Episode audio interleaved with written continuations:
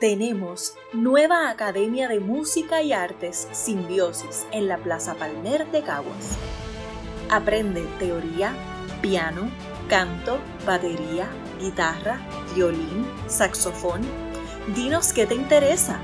Escribe o llama ahora al 939-207-6051 o al 939-273-7223 para más información.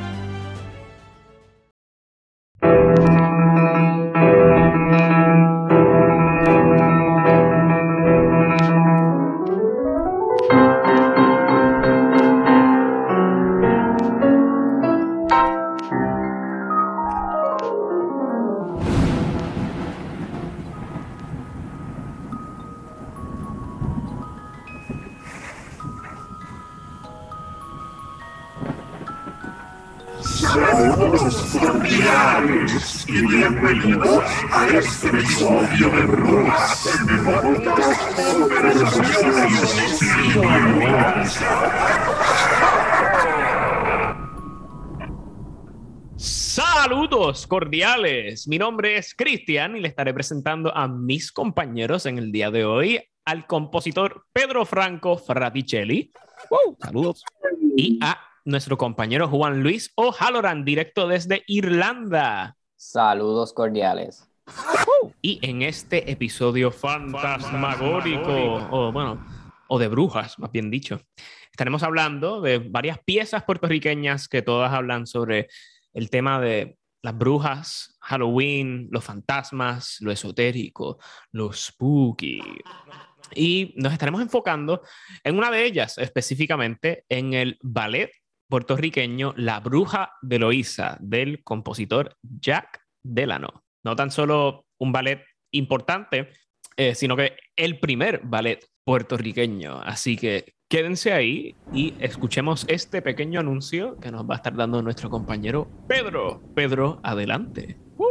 Bueno, les recuerdo nuevamente nuestra Academia de Música y Artes Simbiosis. Estamos localizados allí en la Plaza Palmere de Caguas, detrás de la Jaula de las Cotorras. Eh, si te interesa cantar o aprender algún instrumento eh, o conoces a alguien, estamos dando clases de teoría, piano, canto, guitarra, batería, violín, vientos metales. Eh, dinos qué te interesa, escribe o llama ahora al 939-207-6051 o al 939-273 7223 para más información. Eh, quería darle las gracias porque antes de hacer este episodio eh, pedí varias recomendaciones en Facebook porque honestamente no sea de ninguna pieza así que tratara, tratara de brujas o de monstruos o de Halloween en general. Y sorpresivamente hay un montón. así que gracias a todas las personas que nos enviaron sus sugerencias. Quiero dar algunas de las que nos dieron. hay de todos los géneros, así que lo que es de música de cámara, de música de concierto, nos dieron varias, nos dieron eh, La Muerte Roja de Cristian Pérez McDougall, eh, Last Breaths o la Último eh, Respiro de Armando Bayolo, Ataque y Volaverunt de Manuel Calzada, El Fantasma del Castillo de Arturo Somoano.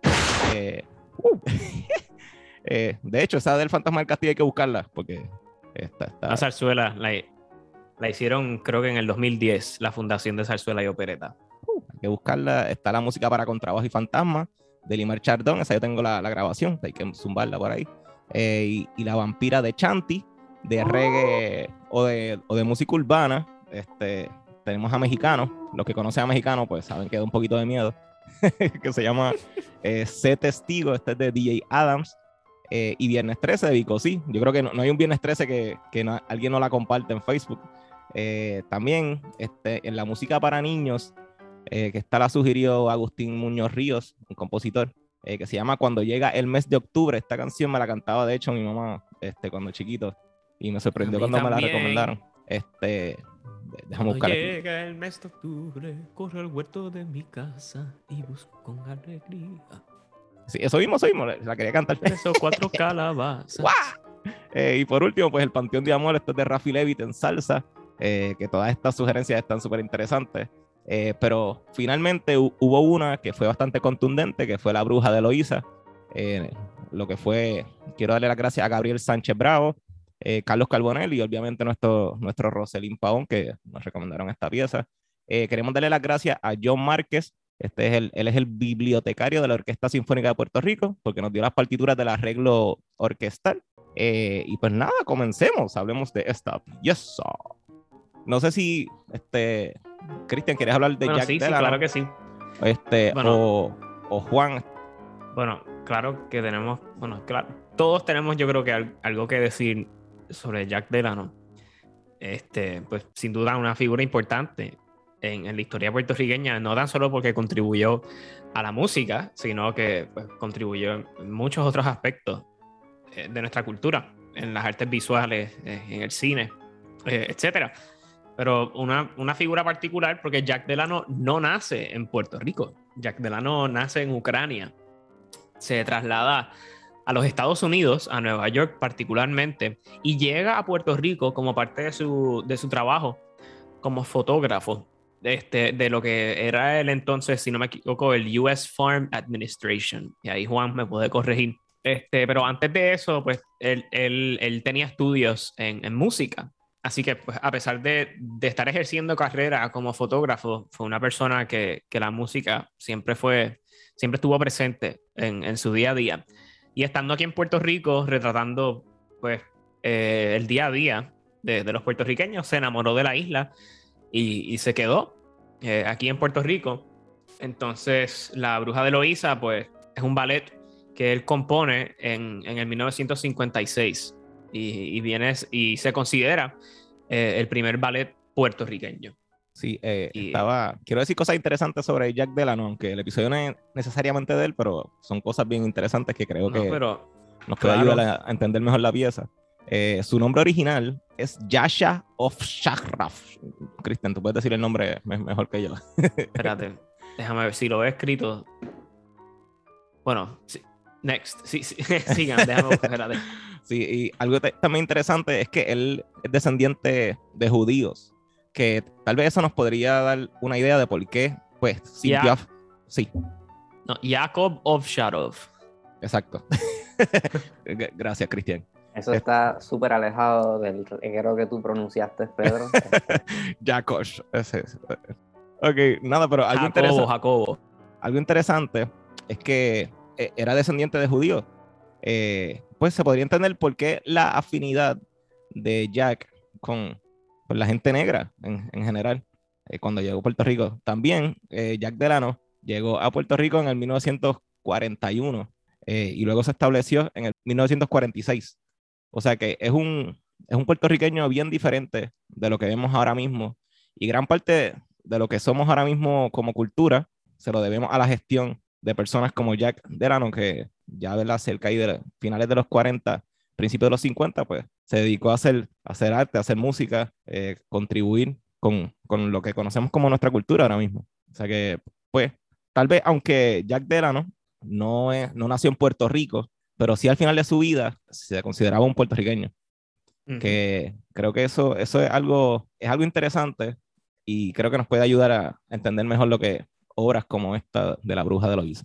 Y no solamente entender obras eh, como esto, nada más, quizás también entender la forma en, en que funcionan cuestiones como nuestra identidad, en lo, que- en lo, lo que es la, la identidad puertorriqueña, no es, no es fuera de lo ordinario que los puertorriqueños consideren ciertas figuras que no son puertorriqueñas como puertorriqueños. Jack Delano no es el, no es el único ejemplo, o sea, tenemos el, mismo Casares, hay personas que lo consideran parte de la música puertorriqueña como tal, de eso, de ser puertorriqueño, etcétera. Eh, tenemos también a los croatos, que, Tony Croato, a Tony Croato, que tú sabes, son personas que no, no tienen ni tan siquiera descendencia, bueno, Casares sí, pero eh, Delano y, y Croato, personas que no tienen ni descendencia puertorriqueña, típicamente los puertorriqueños eh, en la calle se les consideran simplemente, se les considera como puertorriqueños. Y es esa cuestión de, de personas que, que simplemente vienen del extranjero, pero que no solamente llegan a la isla y ya, sino que se integran de, tal- de tal forma que empiezan a no solamente aprender y a digerir todo este material musical y artístico, sino a devolver y a contribuir con más material. Sí. Y al final del día, la identidad puertorriqueña es, es, una, es una creación social, como lo es el género y muchas otras cosas que se están deconstruyendo ahora mismo. Bueno, todas las, en realidad todas las identidades pues, nacionales son un, un concepto humano, o sea, eso eso no es como que la identidad nace de una, de una mata de plátano y tú te lo comes y ya, tú sabes. bueno, casi. Son, son, son conceptos que nosotros los humanos creamos, así que... Sí, a veces la defendemos ahí este, sin, sin conocerla realmente, pero bueno, eso es un tema bastante intenso. la, la tradición.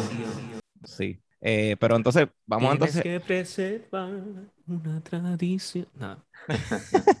vamos a hablar un poquito entonces de la obra. Nos vamos a basar, porque originalmente esta obra era para dos pianos, eh, así que nos vamos a basar en la que está grabada por el archivo del Instituto de Cultura puertorriqueño. Lo que es la versión para dos pianos, los las intérpretes fueron Irma Isern y Nidia Font, ambas al piano. Eh, y pues nada, comencemos. Cristian, habla un poquito sobre eh, la sinopsis de la obra, aunque no hables toda la... Eh, claro que sí. Pues, vamos a ir. Eh, in principium et verbum, verbo caro factum est. Ok, pues vamos a empezar hablando un poquito de la obra. Como tú muy bien dijiste, la obra fue concebida originalmente para dos pianos, para Ballet de San Juan, con coreografía de Ana García en el 1956. Entonces se titula la bella o la bruja de Loísa. Asimismo está escrito en, la primera página de la partitura, de hecho. Está, dice la bruja de Loísa y entre paréntesis, o la bella, este, pues, línea bruja de Loísa. Deme un segundo acá. La bruja de Loísa, ¿vale? En cuatro cuadros. Comenzamos con el primer cuadro, donde en la plaza de Loísa o cercanías de día tenemos a varios personajes, entre ellos la bella bruja, Juan, un joven del pueblo, la novia, que es la prometida de Juan, dos hombres guapos del pueblo, tres viejitas chismosas, claro, las viejas chismosas nunca pueden faltar en una buena historia puertorriqueña, brujos, brujas y gente del pueblo. Y la época es durante las fiestas de Santiago en Loíza. Así que comenzamos con el primer cuadro. Fiesta en el pueblo. Máscaras y vejigantes. En medio del bullicio aparece una bella, misteriosa mujer. Todos los hombres se enamoran de ella. Uno de los máscaras la invita a bailar. Otro máscara se la quita al primero. Los dos disputan al ella ir pasando del uno al otro. En medio de una vuelta, ella queda frente a Juan, que está con su novia. Hmm. Juan abandona a su novia, que se va llorando, y se va con la bella. Bailan. Dejó a la novia plantada al frente de todo el mundo. Uno de los primeros máscaras trata de arrebatarle la bella a Juan. Pelean. Ella los separa y se queda al lado de Juan. El otro saca un cuchillo y se suicida. Juan y la bella bailan y él se la lleva para su casa. Todo el mundo sale de la escena excepto la novia. Segunda parte del primer cuadro. Triste y desconsolada, la novia baila sola. Entran las tres chismosas del pueblo. Le tienen mucha pena por la pobre joven. Tratan de animarla. Dicen que no se preocupara, que ellas se encargarán de arreglarlo todo y se van. Pero la triste muchacha sigue desconsolada por la pérdida de su novio. Fin del primer cuadro. Sí, eh, algo importante de la estructura de la obra, la obra pues tiene una, una estructura bastante straightforward, eh, que sería, por lo menos yo la, establecí como AB. AB, eh, hay dos sitios de, pues, de encuentro, es el batey afuera en la, en la fiesta, en el árbol este del batey, y también en la casa de Juan. Esos son los dos sitios. Eh, entonces, pues, el primer movimiento está en, pues, en la fiesta, el segundo en la casa, el tercero en la fiesta y el cuarto en la casa. Eso es algo importante de, la obra. Eh, tal vez eh, la, lo que es el cuento en sí parecería sencillo o bastante fácil de, de digerir, pero es que para este tipo de obras tienen que serlo para que entonces otros elementos de, pues, del cuento brillen, como lo es el, la danza o la música, que es, lo que estamos analizando. Y recordar que esto era un cuento que se, es, una, es recopilado de una tradición oral, que ¿verdad? usualmente, al ser transmitidos oralmente, pues tienden a, a tener esos, esos elementos. Sí. sí. o sea, son, son cuentos, o sea, es, parte de una tradición oral de cuentos cortos. eh, o sea, digamos, el chupacabra, quién sabe cuál es la versión original del chupacabra. Este, Cofre sí, quién sabe cuál es, ¿verdad? Aunque sabemos que la figura existió, pero los cuentos alrededor de él se han convertido en una bola de mitos. Que... Este, que, en este caso, esta bola de mitos la recopiló Ricardo Alegría. Ajá, precisamente. Este, pues nada, o sea, em, comenzando pues por, por este, ¿verdad? El primer movimiento que sería pues la fiesta esta en Loíza, empieza básicamente, tiene su introducción, es como un tipo de pues, subida de telón, aquí vamos a empezar, entonces comienza el tema principal. Eh, Jack Delano tiene ahí un, ¿verdad? Tiene una melodía que entendemos que la melodía, estamos en conflicto, ¿verdad? Son, nos, nos, falta información, sería chévere haber podido ver esto en, en vivo y, tú sabes, poder identificar qué, qué parte le pertenece a quién.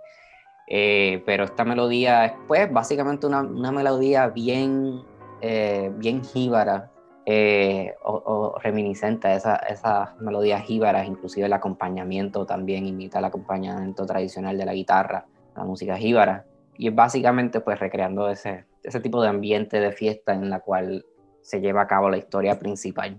¿Puedes decir más o menos el ritmo de, del acompañamiento? Para tener una idea. O sea, el, ritmo es como es, el, el, el, de hecho,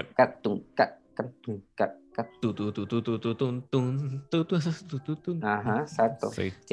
lo mejor que pueden hacer si quieren entender las referencias musicales que estamos haciendo es entrar a, a la página del Instituto de Cultura o al Spotify y escuchar la, la, grabación a la cual estamos haciendo referencia, que está disponible.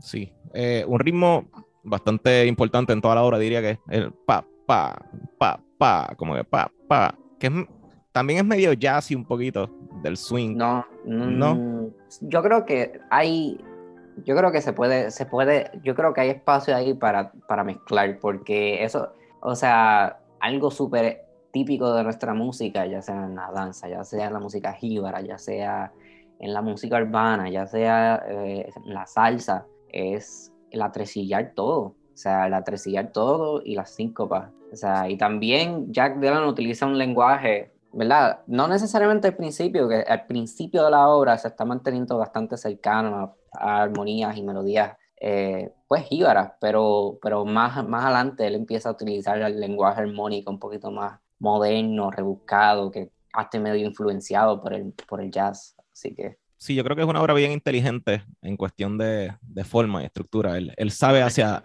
hacia dónde se dirige y hacia dónde quiere volver. Y él sabe, él sabe perfectamente qué elementos tomar prestado, o sea, él sabe que, él sabe, él, sabe que esos elementos atresillados de nuestra música puertorriqueña pegan bien con, con, los, con el lenguaje armónico este, del jazz, así que... Sí, hay que pensar que esto es, son los 50, mediados de los 50.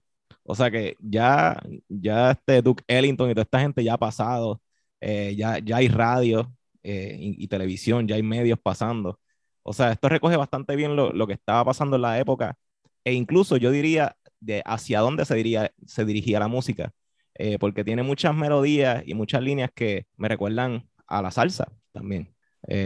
Que Jack Delano con esta obra logró recoger lo que era la música y lo que iba a ser la música en, lo, en los próximos años. O sea es que... como no, que es, como un paralelo a, al resto de su obra, que pues, él, catalogó muchos aspectos de la vida puertorriqueña mediante sus ilustraciones, escritos, su, pues, sus películas, porque fue cineasta, que es como si pues durante ese mismo proceso, pues toda esa recopilación de, data, pues incluía todas estas influencias musicales que él escuchaba en, en los pueblos de la isla, que ahora a lo mejor no se ve tanto, pues porque por la globalización a pequeña escala, ¿sabes? Pero antes probablemente era bien particular los lenguajes pues, regionales. O sea, de, cada área tenía su, su, música distintiva, etcétera. Y como él, él, como tú muy bien dices, él cogió pues todo eso que nosotros ahora lo podemos escuchar en la salsa o en otros géneros de nuestra música y lo puso en, en el ballet. y, eso es, una y es como una, una, unificación de opuestos, porque él, él está cogiendo todos estos elementos que son de la música él está tomando todos estos elementos de la música popular, entre comillas, entonces poniéndolo en un ambiente, pues, vamos a ponerlo así, súper europeo, burgués, ¿sabes? Un ballet, por favor. Incluso Algo- Qué bueno que lo dices. Yo pienso que ese, eso, eso fue su intención al final del día eh, con esto de la bruja y fue encontronar al Juan, ¿verdad? Ese nombre es bastante español, ¿verdad? Por así, por así decirlo. Encontronar el Juan con, con la bruja eh, y eh, utilizó todos los elementos para lograr esa, pues, esa pelea. esa- Yo creo que en cuanto a pelea, eh, dentro de un ratito yo les voy a traer un- una reseña bien particular. Y vamos a tener tiempo para discutir las controversias de la época. Porque, hello, estos son los 50. Eh, estamos hablando Mm. eh, la, la época de las eh, revueltas nacionalistas, la época del ELA, este, y la música, y especialmente el teatro y el ballet, no quedaron exentos. Eh, a, a mí algo, pues estamos, estamos hablando de que estamos en una fiesta y si hemos leído un poquito de cómo eran los carnavales en Puerto Rico, que son bastante caóticos, por así decirlo, porque se juntaban los ricos, los pobres, los negros, los blancos, se juntaba todo el mundo ahí a bailar, eh, se ponían máscaras, eh, eh, había música de todo tipo. eh, estamos hablando de una festividad mayor. eh, entonces, De de- hecho, estamos hablando de, la, de las fiestas de Santiago Apóstol en Loíza. El pali de los paris. Exacto, o sea, y esto es una tradición pues, Para hablar, bastante pues, antigua para allá. en el, en el pueblo de Loíza, es el santo patrón de Loíza, ¿verdad? Eh, ¿verdad? Aquí nuestro compañero profesor del Conservatorio eh, de Música, Jaime Bofil, él tiene un, un artículo bien interesante llamado Bomba Calipso Merengue, creación de espacio social eh, en las fiestas de Santiago Apóstol. Ujú. Entonces, básicamente él habla de cómo estas fiestas de Santiago Apóstol básicamente se, se convierten en un tipo de, de espacio donde se crea el drama social, donde cualquier tipo de drama social, eh, cualquier tipo de crítica queda expuesto a la, a la luz, ya sea a propósito o sin querer. Pues porque estas fiestas, aunque son de forma, pues se supone que sean fiestas religiosas, ¿verdad? Y se da esa cuestión religiosa, también hay ciertas, este, otros tipos de actividades en la fiesta que se, que, que se alejan un poco de esa cuestión religiosa. Así que está todo como que es, es un espacio donde hay diferentes cosas ocu- ocurriendo, aunque tú piensas Se que vale todo. ajá, aunque, tú, piens- aunque tú piensas que está relacionada a la religión, hay otras cosas que no necesariamente están eh, relacionadas a la religión. Y de hecho, él en un momento eh, cita a, a este antropólogo llama- llamado Victor Turner, que, que dice pues, que en eventos culturales como los carnavales, eh, las procesiones y los, desfi- y los desfiles, pues que representan dramas sociales en los cuales básicamente la sociedad ofrece una crítica directa o oculta a su entorno social. sí. Que incluso yo diría que eso es intrínseco con nuestra identidad. Eh, lo podemos ver en la Navidad, en Semana Santa, eh, no sé, de- Sí, cual- cualquier festividad, las fiestas de la calle Bueno. San Sebastián. La música que se interpreta, la misma, las mismas plenas, por ejemplo, que eran literalmente, o sea, en, en muchos casos directamente eh, recuentos de sucesos, que, cosas que verdaderamente ocurrieron, tú sabes. y que ocurren. Exacto, y, y se cantaban precisamente en, estos, en estas festividades. Sí, eh, creo que esto es un buen, un buen inicio para lo que va a ser la obra en general. Eh, creo que ya podemos ir al segundo movimiento. El segundo movimiento, básicamente, No, espérate. Ah, ah, ah. Porque Ah, falta básicamente, sería bueno también, ¿verdad? Pues, hablar del clímax de la, de la, de, por lo menos el primer movimiento, que sería básicamente cuando están peleándose por la bruja. sí, Básicamente, de ellos se suicida. sí, es que este movimiento es bien denso. Tiene hasta suicidios No, y todo. Sí, sí. ¿Verdad? Este, no, sí, es una cosa eh, bien particular. Eh, comi- Comienza el ballet plum y ya de primer cantazo alguien se suicida. Porque, ¿verdad? Estos dos hombres estaban peleándose por la bruja, porque la bruja tiene como que el poder mágico de, de seducir al hombre, de tan bella que es. Eh, y empiezan a pelearse y entonces pues ella va y se va a bailar con Juan y uno de los tipos tan enojados coge y, ¿sabes? Están, ¿verdad? Súper dramático, se mata a sí mismo. No, y Eh, la y cosa este es que son dos hombres guapos, al igual que ella. O sea, ¿son hombres o son brujos? Nunca dice tampoco. Tienen dejaron. puestas. Sí, cierto. Sí, cierto. Igual, igual que la bruja. Por eso. Entonces, eh, Puede verse como nada, precisamente, eh, pre- el precisamente de ese, sangre. ese es el clímax, por lo menos de ese primer movimiento, que ahí pues Jack pues recurre a, te- a texturas sonoras súper densas, este, tiene hasta contrapuntos ocurriendo en la parte de atrás mientras las melodías están al frente y se están moviendo rítmicamente. El uso del piano es bien percusivo también. O sea, ex- explota ese aspecto de, Sí, del instrumento bastante. Que para una, una obra como esta, que es, es- es para ser bailada, pues es, es necesario. Le hace la vida más fácil a los bailarines. Sí. eh, bueno, y para, para hacer la transición, luego de esta batalla por la mujer bella, eh, pues Juan deja a su novia y se va con la bella. Entonces, eso es como, ok. en- o sea, pero de nuevo, ajá. o sea, yo sé que es una historia y pues, pues fue recogida, pero estas historias son un reflejo y más en el hecho de que, más, más el hecho de que se lleva a cabo en, en un- en un carnaval. Ese es, es el ejemplo perfecto de, de la crítica social. O sea, esto es un problema, aquí están tirándote en la cara un problema social que pasa, pasaba y todavía pasa este, a cada rato, que es pues la infidelidad. El tipo cogió, la dejó y se fue con otra Sí. tú sabes.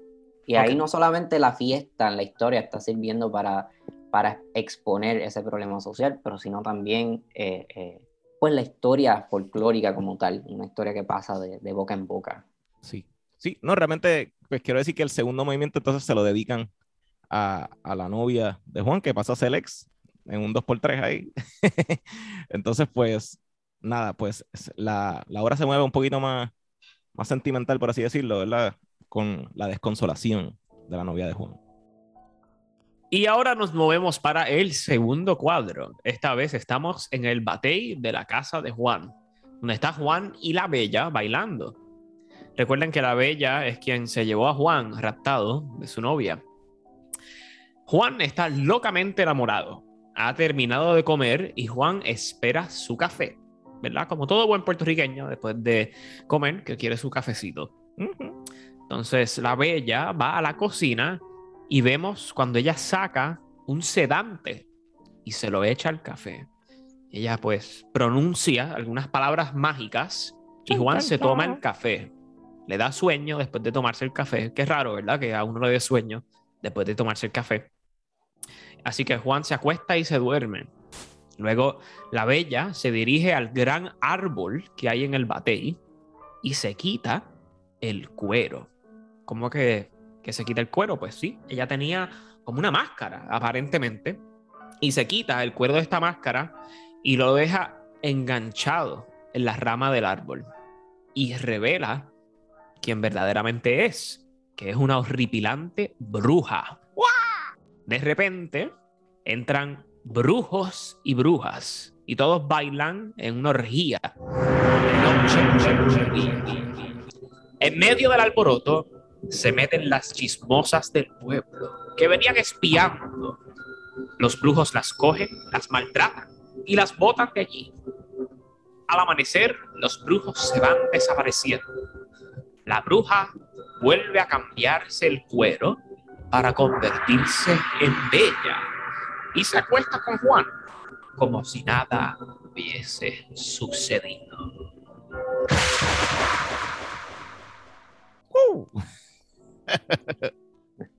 Así que hay, hay un, un aquelarre. Vienen todas las brujas y brujos en Loíza a bailar de Eso noche. me- sí, eso- Interesante, eso- Porque eso al principio están bailando por Santiago Apóstol y justo después, pues, estamos bailando todo lo contrario. Como siempre, tenemos esa dualidad. Sí, este. Es Espérate. interesante porque hay iglesias que no bailan por eso mismo, pero esto, esto tal vez es como un poquito aparte del tema, pero eh, también hay, hay salmos que mencionan el baile como método de adoración. O sea que pues es, es debatible, es debatible hasta qué Sí, punto o sea, el es hay- baile hay- es adoración. Sí, Y- y- hay, iglesias y hay comunidades que pues ven el baile, o sea, el baile dentro de la iglesia o el baile dentro de un contexto religioso como una forma de invocar o de, sí, concreti- concretizar como que pues estas energías divinas y que sí ni qué. So, si la idea y la teoría es que si tú estás dentro de una iglesia y tú empiezas a bailar, empiezas a moverte y estás invocando el poder sagrado porque estás dentro de la iglesia, pues, pues la lógica entonces de esta gente es que, pues, que cuando sales y no estás bailando en un contexto religioso, pues puedes invocar otro tipo de energías quizás. ¿no? O sea, magia. Ajá, exacto. O, sea que, o sea que si nos dejamos llevar por eso, una discoteca es no, la, la discoteca eso es... Un espacio de magia. Un espacio mágico. Hogwarts. Este, Hogwarts. Pues, Voy para allá a ponerme el gorro a ver qué me pues dice. Este, este movimiento en particular de la, de, de la bruja Loisa me, tiene mucha, mucho espejismo con, con, estas ideas de lo que le llaman el Witches Sabbath, ¿verdad? este, inclusive el movimiento de... La pintura de, Goya. De, sí, de Goya y, el, movimiento de la Sinfonía Fantástica de Berlioz. O sea, tenemos esta, ajá, tenemos esta idea de que, de que en la noche salen las brujas a, a, se reúnen entre sí en el monte a bailar y que así ni qué. y, y, es bien particular porque, es, tú sabes, no quiero decir que es algo universal porque la palabra universal no necesariamente me gusta y para cuestiones culturales en verdad pues es un disparate, pero este, es un meme.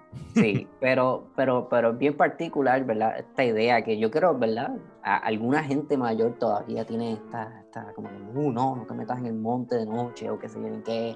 Inclusive en la cultura popular tenemos este, ah, de, de, ¿cómo se llama esta película de terror? Eh, The Witches, este... Blair Witch Project. The Blair Witch Project, que básicamente las brujas salen de noche y están... Igual siempre en el contexto del bosque, del campo, de lo desconocido en la naturaleza. Ajá, exacto. Es bien particular, ¿verdad? Estos tipos de, elementos repetitivos constantemente en, pues, en, la idea popular. Pues. Es, un arquetipo que, se repite. Que a la misma vez el bosque, el bosque tiene su significado también. Claro, sí, es, es otro arquetipo o sea, igual siempre, usualmente en el contexto donde ocurre el, el aquelarre o el sabbath, siempre también hay un elemento sexual, no, no necesariamente ser explícitamente sexual, pero es el, el aspecto pues, De humano, animal, etcétera. Y lo mismo ocurre aquí, que es literalmente ese arquetipo en todo su esplendor. Y de hecho, lo, o sea, está así mismo explícito, está escrito en el, en el, en el libreto. Así que eso es una alusión directa a eso. Eh, ¿Verdad? Yo, ese es mi ese es mi movimiento favorito. Este, porque yo siento que es el movimiento donde más cosas hay sucediendo, más, ¿verdad? Eh, es como... Eh, es una orgía, tienen que haber bastantes cosas sucediendo. ¿Verdad? Comienza así bien misterioso, entonces él utiliza estas sonoridades así bien, tú sabes, medias oscuras y tiene estas melodías sonando como que medias, como que no... Tú sabes, como que medias, medias seduciéndote. Ahorita me di cuenta de la influencia de Debussy. Tiene mucho de Debussy. Definitivamente, sí.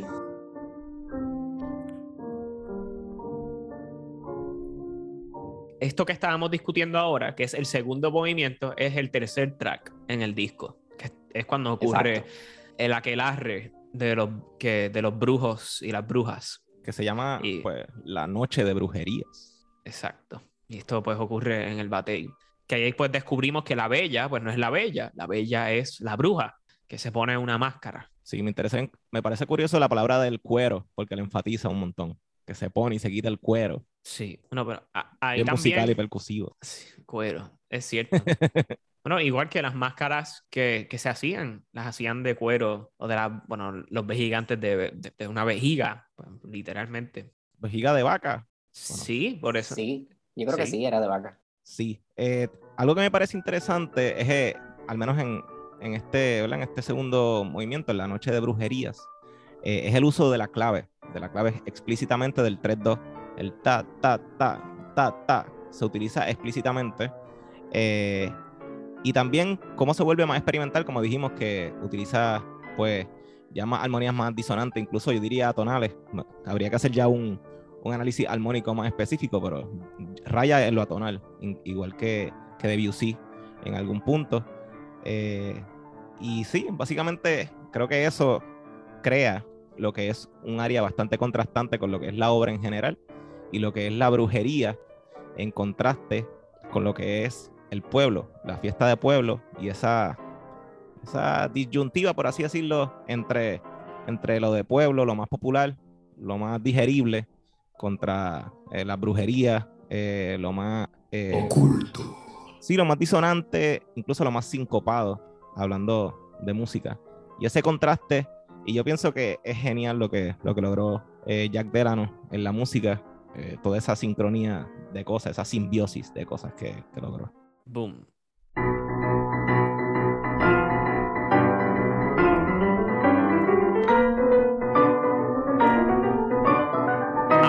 Para el tercer cuadro.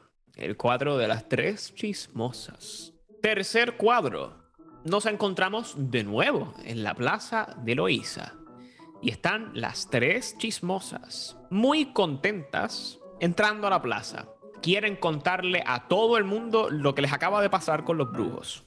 Cuando entra Juan y otra gente, les explican lo que habían visto, imitando en forma caricaturesca los bailes de los brujos. Juan, asombrado con la noticia, decide acabar con el asunto y se dirige a su casa. Hmm, Vamos a ver qué hace Juan. Bueno, aquí es donde todo finalmente o sea, el carro finalmente da- frena y la persona que está guiando dice, espérate, espérate, espérate, espérate, ¿qué está pasando? Sí, de- definitivo. Creo que la- las chismosas, siendo un personaje semisecundario, o no sé, ¿verdad? No, no siendo un personaje tan importante, recobra protagonismo aquí y es básicamente quien soluciona todo el problema, o por lo menos quien causa todo el revuelo de, de al final de morir la, la bruja. Eh, hablando un poquito de la música, pues ya aquí la música es un poquito más juguetona, eh, con melodías y acordes, eh, casi hasta childish, diría yo. Eh, Contando el bochinche. Sí, es, es como así, jumpy. Y tiene sus elementos así. Incluso la actuación, la actuación es también caricaturesca, lo dice en el libreto. Eh, que es interesante ese, pues, ese personaje o esa, ese rol que toma la obra en general, de ser un poquito más juguetón. Bueno, Sí, o es, sea, son, es como, son- es otro arquetipo del carnaval. Sí, son, la- son como que las vocecitas en el background, este, la, la musiquita sonando, los bailes, bien pintoresco básicamente. Sí, que es algo bien teatral. Y bien Caos contrastante, ¿verdad? Con el, con, con el movimiento anterior. Por eso es que el anterior me gusta más, ¿viste? Es que el anterior es tan dramático y tan así, uh, de brujas y tú sabes. Y después este es como que, tú sabes, está- está- estamos vacilando, estamos pasando bien, somos caricaturas, tú sabes. Sí, es que ahí, ahí tú te das cuenta que realmente Jack Delano hizo la estructura de la obra antes de la obra. Bueno, ya tenía el texto, que es mucho más fácil, hablando, ¿verdad? Compositivamente, eh, que ya tenía un texto que ya sabía hacia dónde iba y qué sé yo, pero hablando de la música en general, tú ves cómo él tenía exactamente lo que iba para cada parte y lo utilizó sumamente inteligente a, a su favor, inteligentemente a su No, favor. era, termina siendo programática de alguna manera la música. Sí, porque Sí, tienes, defini- definitivamente. tiene un primer movimiento que te presenta básicamente todos los elementos o toda la música o todo lo que va a pasar a través de toda la obra. Luego utiliza la tristeza de la novia de Juan para crear un poquito de contraste en cuestión de la fiesta y de- del drama con, con la bella, la bruja, ¿verdad? Con, con Juan y lo- los demás. Este, luego se centra literalmente en la bruja para, pues, para mostrar los horrores de la bruja, por así decirlo, la- las orgías. es intenso como y, a- y medi- medio impensable pensar que en los, los 40, 50, que a veces nuestros abuelos dicen, ah, antes los tiempos eran mejor. Pues no, mira, habían suicidios, habían, habían orgías, habían brujas. eh, entonces luego en este movimiento se centra, sale de las brujas y del desamor y de todo esto, ¿verdad? Entonces va directamente a otro elemento importante de la cultura puertorriqueña, que son las chismosas.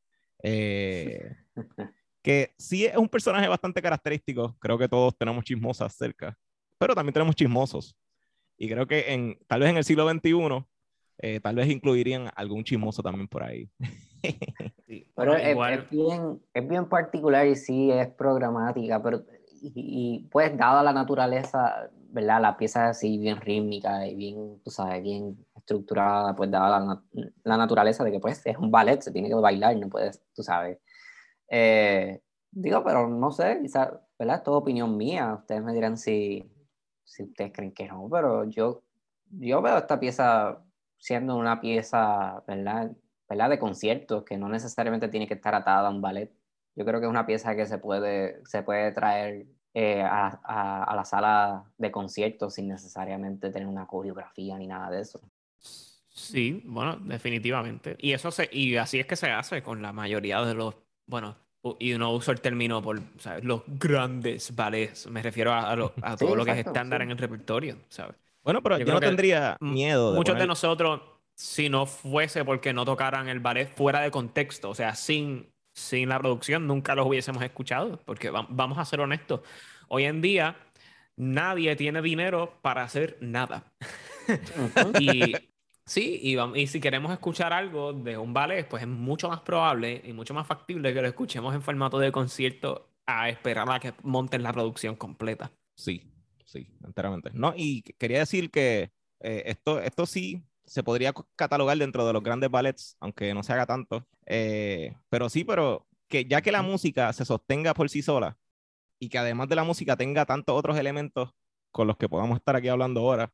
eh, Bueno, es que de hecho, o sea, nosotros no tenemos ningún tipo de grabación ni visualización de la coreografía. O sea, Ujú. nosotros estamos haciendo este análisis partiendo estrictamente de- del libreto, la, de- la descripción de la escena, porque no es tanto un libreto, es, un- es meramente una descripción sí, de como una que está sinopsis. ocurriendo.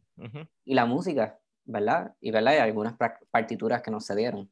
No, Este, y es la música de dos pianos, porque no, no estamos viendo ni el ballet en vivo, ni estamos viendo la coreografía, ni Ni Ni- escuchando la versión de orquesta que posteriormente estrenaron. que la versión de orquesta tiene percusión, Eso. tiene bongo y Y- tiene- Exacto. Que vamos, ¿sabes? Ahora nosotros estamos construyendo, y ustedes igual, porque ustedes nos están acompañando, construyendo toda esta narrativa en nuestra mente solamente con los pianos. Imagínense usted cuando tienes la orquesta con todos los colores, con todas las texturas, con todos los otros elementos de pintura musical, por decirlo así. Sí que, o sea, y que la, la instrumentación de la versión de orquesta, ¿verdad? No, no es para una orquesta light, sencilla, o sea, chiquita, reducida, o sea, tenemos, pi, tenemos pícolos, flautas, oboes, clarinetes, fagotes, en, la, en el brass tenemos cuatro trompas, tres trompetas, tres trombones, una tuba, ¿no? o sea, una sección de brass Ujú. bastante peposa, y la percusión, o sea, tenemos timpani, tenemos toms, tenemos conga, bongo, maraca, clave, este, ¿verdad? Que nos atan directamente a ese elemento, ¿verdad? Rítmico de fiesta. Ujú. Sí, es una sección per- percusiva ahí completa. Sí, y Inclusive para, tiene para así que para todos los junkies del repertorio, o sea, la- los que les, les gusta el repertorio clásico de verdad, todos conocen cuadros en una exposición de Mussorgsky y todos conocemos esa obra, ¿por qué? Por la orquestación que se le hizo, que le hizo Ravel, después no es por la versión original. Ujú. ¿Sabes qué? Y, y la diferencia es del cielo a la tierra, que asumo yo que con, con una obra como esta, que fue precisamente concebida para piano, la orquestación debe ser algo que le vuela a uno la cabeza. Sí, mi es pregunta es, ¿la, ¿la orquestación la hizo Delano mismo? Yo creo que fue Roselín, pero no. Ahí hay que, Sí, hay yo creo que, fue hay que Roselín, pero no consultar sé. con el maestro, con el maestro Pavón. Sí. Adicional, si alguno de los maestros nos está escuchando eh, y tienen alguna forma de dirigirnos a alguna grabación de la versión orquestal, pues les agradeceríamos mil. Adicionalmente, si, si esta pieza se puede volver a traer a las salas de conciertos, ya sea el conservatorio o la misma orquesta sinfónica, porque verdaderamente es una pieza bien atractiva, eh, de acuerdo a lo que uno escucha y uno ve en la partitura, también una. No, es una, no es una pieza, ¿cómo lo pongo? Es, es, una, es una pieza complicada, pero complicada en el buen sentido, complicada interesante eh, y llamativa al oído. Sí. Eh, quería eh, traer que el libreto es basado de un cuento folclórico puertorriqueño, pero es recogido por Ricardo Alegría. Y también he visto, he visto en, en YouTube, pueden buscar en lo que es la bruja de Eloísa, contada literalmente por dos, por dos personas y un barril de bomba. Eh, que es interesante pues ver esa versión y contrastarla con lo que es pues, la versión acá, ¿verdad? Más, más clásica o más, más de cámara, o. Se- se- más, más europea. Este, pues nada, y verdad, yo no sé si tengamos tiempo para discutir esto, es una reseña bien particular que, que, que, que tuve la oportunidad de, de, ver. Si quieres, vamos a, a terminar el cuento y entonces hablamos sobre la reseña. Ah, verdad, sí que no hemos terminado. Está bien. Sí.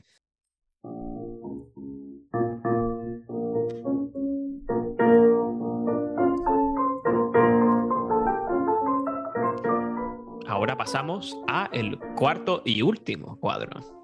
Es de noche y estamos en casa de Juan. Igual que la noche anterior, Juan y la Bella bailan. Y ella se va a la cocina, como de costumbre, a prepararle el cafecito. Pero Juan esta vez es más listo y no se lo toma. Cuando ella no está mirando, lo bota por la ventana y dice que tiene sueño y se acuesta fingiendo que duerme. Entonces la bella se dirige al árbol, se cambia el cuero y sale volando. Juan, espiando, no sabe qué hacer. Hello, como que su novia se acaba de convertir en bruja y salir volando, ¿sabes? Y no se tomó el café, así que algo no era. Entonces se le ocurre una idea. Va a la cocina y coge un poco de pimienta, ají, sal y otras cosas picantes, las mezcla, las pone todas juntas y se las echa dentro del cuero o la máscara de la bruja. Luego deja el cuero donde la bruja siempre lo dejaba y se acuesta a dormir esperando que la bruja regrese. Esa es la primera parte del cuarto cuadro. Luego pasamos a la segunda parte del cuarto cuadro. Y es poco antes de que salga el sol. Y vemos a la bruja que llega otra vez volando. Y está, pues llega, se estaciona al lado del árbol con su escoba. O mapo, no sé cuál usaba para volar. y Juan se queda mirando, no sabe qué hacer. Entonces, ella viene, se trata de cambiar el cuero, pero obviamente luego de ponérselo le empieza a picar y empieza a gritar, esto no es mi cuero, este cuero pica. Y comienza a salir el sol y cae encima de la bruja. Ella trata de evadir el sol, pero el rayito la empieza a quemar y a quemar y a quemar hasta que empieza a llegar la muchedumbre y se empiezan a congregar. Y la bruja comienza a quemarse y desaparece finalmente, dejando solo un humito tenue subiendo desde un montoncito de cenizas.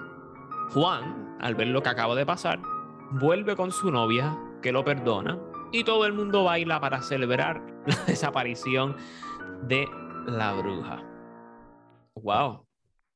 Así de fácil, tú sabes.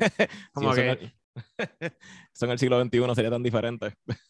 sí, pero No, pues, no- y- no había mucho espacio para ponerlo más dramático. Es que, no, pero coño, es que ni, eh, ni peleó, es como que, bueno, ok. tu novio te dejó por una bruja De la ya nada, o sea. como que y de No, momento eso- todo mira color de rosa pero eh, eso también es basándonos en, pues, en, la, en, la, en la descripción de escena, que pues, son bien Claro. cortitas. Tú sabes, uno no sabe si en la coreografía tienen algún tipo de, pues algún tipo de, de, tú sabes, de como que choque entre ellos dos, como que Claro, está claro. tratando de seducir de nuevo y ella pues se resiste, etcétera, etcétera. Hasta Nos que faltan esos elementos. se... Sí, este movimiento realmente es como una recapitulación al principio. Sí, una celebración también. es, es completando el arco del mito pues. No sé si lo dice ahí, pero las especias que usan es sal y pimienta. Que, dice sal Sí. pimienta ajíes qué más espérate como que, ¿Por Eh, qué pues, utiliza básicamente él, él hace eh, pues él hace un sof, un sofrito básicamente picante Pero para para la bruja Es que también esas cosas, o sea, de nuevo, a lo que mencionamos con estos elementos repetitivos en estas cuestiones de brujas y de... Me gusta cuando tira Sí, por yo- la ventana el café. Eso es un elemento bien puertorriqueño también. Tirar la casa por la ventana. ¿sabes? tirar el café por la ventana Uh, sí, nada, y pues termina. La, la bruja pierde, los demás ganan. Eh, vi una versión antes de grabar el, epi- el episodio que, que Juan no existe, que solamente es la fiesta y la bruja. que- Una versión eh, hablada, narrada, Exacto. ¿verdad? Pero de nuevo, o sea, son, son cuentos tradicionales, cuentos folclóricos, cuentos que pues se- usualmente se pasaban de boca en boca, de la tradición oral. Así que, ¿verdad? Puede que existan cinco o seis versiones de esto, cuantas versiones con sus diferentes variaciones. Puede que en alguna no se llama Juan, se llama José. O puede que al final. Juan no- Pedro o gratitud o al final la- no mataban la bruja, la, mata, la, la bruja se da cuenta y lo mata a él. Este, Lo y cocina. son cosas que, ¿verdad? Como el mismo, pues lo que mencioné de Cofresí, las la 20.000 historias diferentes que, que hay sobre Cofresí, que si sobre el chupacabra, que si el vampiro de Moca, que si las brujas de Guayama. los fantasmas del Capitolio los empleados Ah. fantasmas del Capitolio ¿verdad? Wow, wow. Muy bien, Cristian, muy bien. Perfecto. Sabes, que, que están, como pertenecen a la tradición oral, pues pueden padecer, no, no, no quiero decir padecer, porque asumimos que quizás como son de la tradición oral y tienen sus variaciones, pues que no es perfecto o, o eso es un problema, pero en realidad es que el propósito no es que sea perfecto. O sea, la intención, no, la, la intención de la tradición oral no es que se, repi- se repita exactamente igual, es meramente expresar que un no se pierda. Sí, es- está en su, na- en su naturaleza como algo vivo del lenguaje, que el lenguaje pues evoluciona y, y cambia constantemente. Ajá, Sí. exacto. Y así Son- mismo es- Eh, ocurre con la historia, como un organismo que va evolucionando con... Y está interesante como Sí. hay tantos elementos que todos damos por sentados eh, y es por la tradición oral. No, no es que nos los enseñaron en algún lado, sino es, es que se siguen repitiendo eh, culturalmente entre nosotros, entre los Sí, vecinos. o sea, que sí, la, la carita del diablo, que Son la capilla de Cristo, aunque sabemos por documentos en realidad qué fue lo que pasó, pero siempre está esta leyenda de que el Cristo Incluso lo salvó. y- versos bíblicos que, que- nos inventamos a veces, que, que damos por sentados y leyes universales y realmente no existen. Son, No hay tal cosa como una ley universal. este, Bueno, entonces, pero- ¿verdad? sí.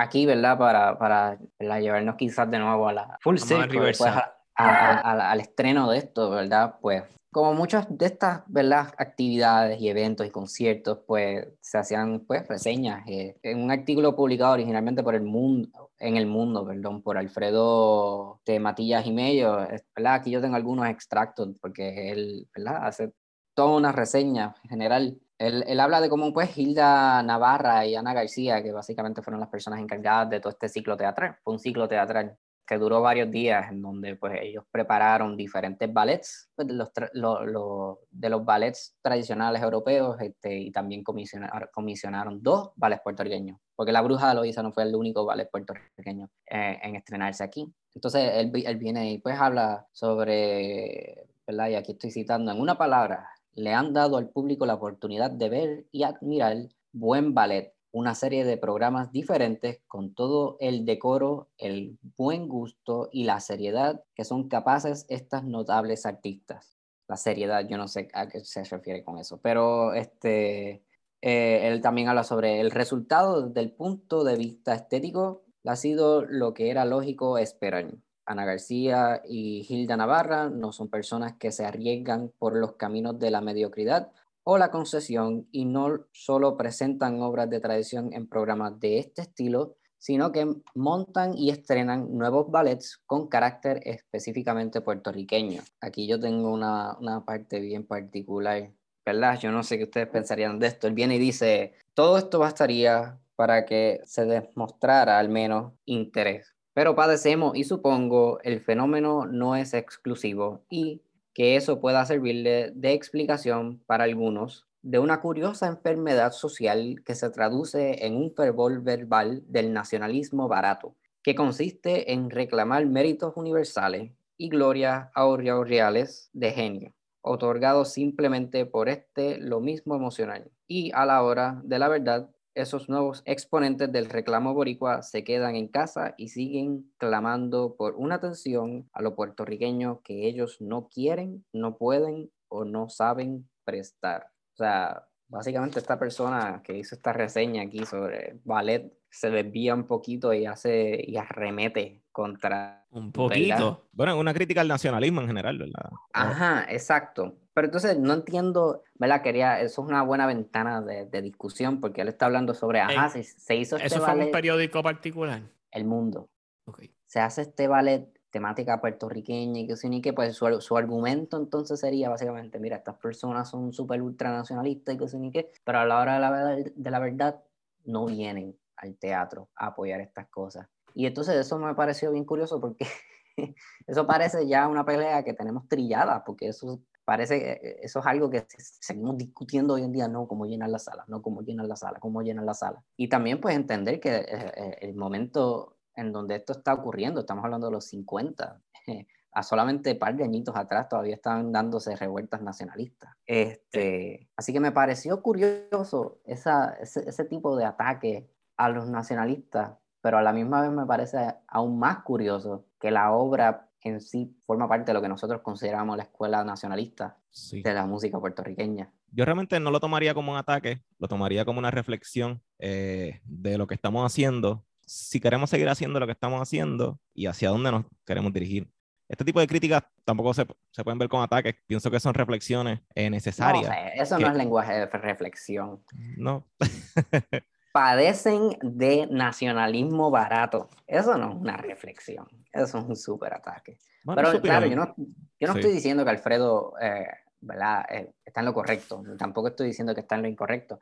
Pero es, Eso es lo que está ahí, en blanco y negro. es, es algo llamativo porque nosotros seguimos Como diría padeciendo el de, hamster, los datos son los datos. Uf. nosotros tenemos esta, esta cuestión todavía de, de- de- ¿verdad? Y no, no, ¿cómo lo pongo? Eh, no estoy quitándole la razón de frustrarse por esta cuestión de, que no se llenen los teatros y qué sé yo, pero yo creo que padecemos de esto aún y quizás una idea media egocéntrica de, enojarnos, de, de tirar las partituras al piso, de reventarnos la cabeza cuando la gente no va a nuestras funciones a, a vernos. Nos creemos, pues, si no vienen a verme, el problema claramente son ellos. Este, y tú sabes, entonces eso me, me pone a pensar, oye, entonces la situación económica en los 50, ¿cómo, cómo habrá estado? La gente tenía la, la facilidad para atender estos ballets. Era algo accesible, cuestión de transportación, en cuestión económica, en, en cuestión social. este, Claro, porque al, al final del día, él siendo un crítico, la- con la boca es un mamey. Exacto. Me reitero de que es una reflexión incluso para él mismo.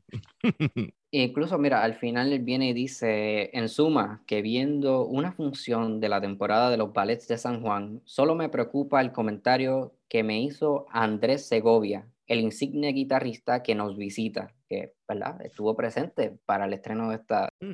¿verdad? de esta obra y que me acompañó a una representación de este grupo. Y tratándose de artistas puertorriqueños, viene siempre tan poca gente al teatro. Y ahí lo deja. Y de nuevo, no es como que diciendo, ah, este tipo tiene la razón, o diciendo, ah, ese tipo está mal, pero podemos ver esto de, tan- de, de- de Ujú. muchos puntos diferentes. Sí.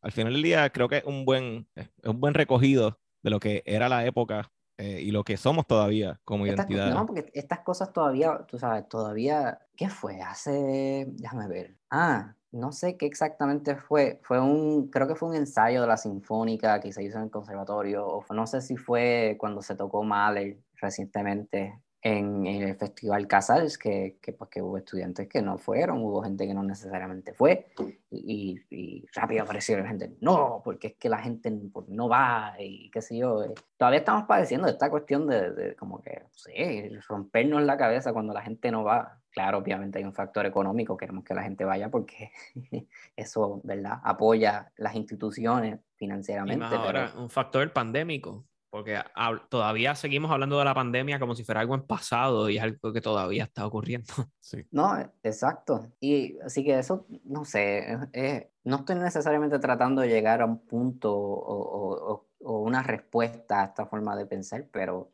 es una reflexión y me pareció curioso cómo todavía estamos más o menos patinando en lo mismo. O sea, esto es el que, eh, esta, esta reseña sale el mismo año de la presentación, del estreno, que fue en el 56, y o sea, se están exponiendo exactamente los mismos problemas que tenemos ahora mismo. Sí, y, eh, voy a intentar pues tener todos estos links de todo esto, de todo, todo este material para que les sea accesible. Este, esta, por lo menos el disco de los dos pianos, está en la página del archivo del Instituto de Cultura Puertorriqueño, también está en Spotify, eh, puedes buscar La Bruja de Loíza o La Bella de Loíza, eh, ya entienden, ¿verdad? Porque le dicen La Bella. Al, al principio me, como que me ofendí yo, porque es La Bella, no, no pueden decir La Bruja, pero una vez que uno entiende que es que pues la, la Bella es la bruja y este, realmente es, es- es una hermosa obra, una obra ¿La bella es la bruja o la bruja es la bella? Uf, hay días que no se sabe. Pero pues nada, les invitamos a escuchar esta obra. Gracias por haber escuchado este episodio. Este episodio fue un poquito diferente. ¿verdad? Si- Aparte de invitarlos a que escuchen la obra, nuevamente, si hay, ¿verdad? Alguno de los maestros nos está escuchando, si hay alguien que, que tenga eh, el poder para mover la cosa, esto sería verdaderamente una, este, un- una pieza, un ballet bien interesante. por- pues, no es que se, se toque a cada rato, pero volverla a traer en algún momento. Y quién sabe, o sea, si se puede hacer con, con ballet, mejor, mejor aún. Ah, y rápido, antes de que.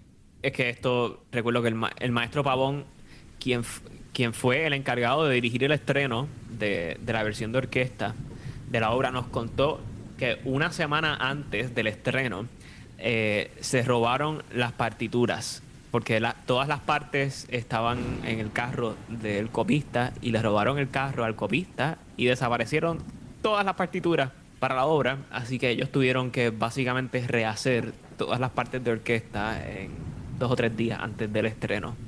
¿Tú, sabes qué, ¿Tú sabes qué, qué, fue lo que pasó, Cristian?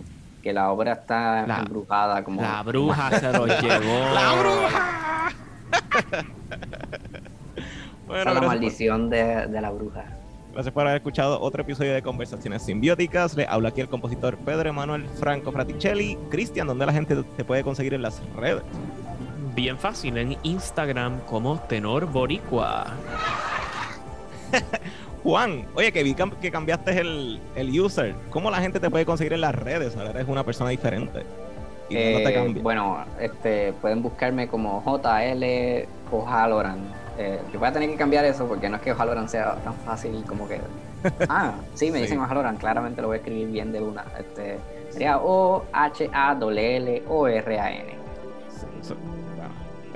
Al podcast lo pueden buscar como Conversaciones Simbióticas en Facebook e Instagram, Simbiótica Podcast en Twitter. Recuerden que tenemos la academia allí en la Plaza Palmeres de Caguas. en Instagram es como Academia Simbiosis PR. Para llamar, para clases de, música o de canto, pueden llamar al 939-207-6051 o al 939-273-7223 para más información. Gracias por apoyarnos. Les queremos y será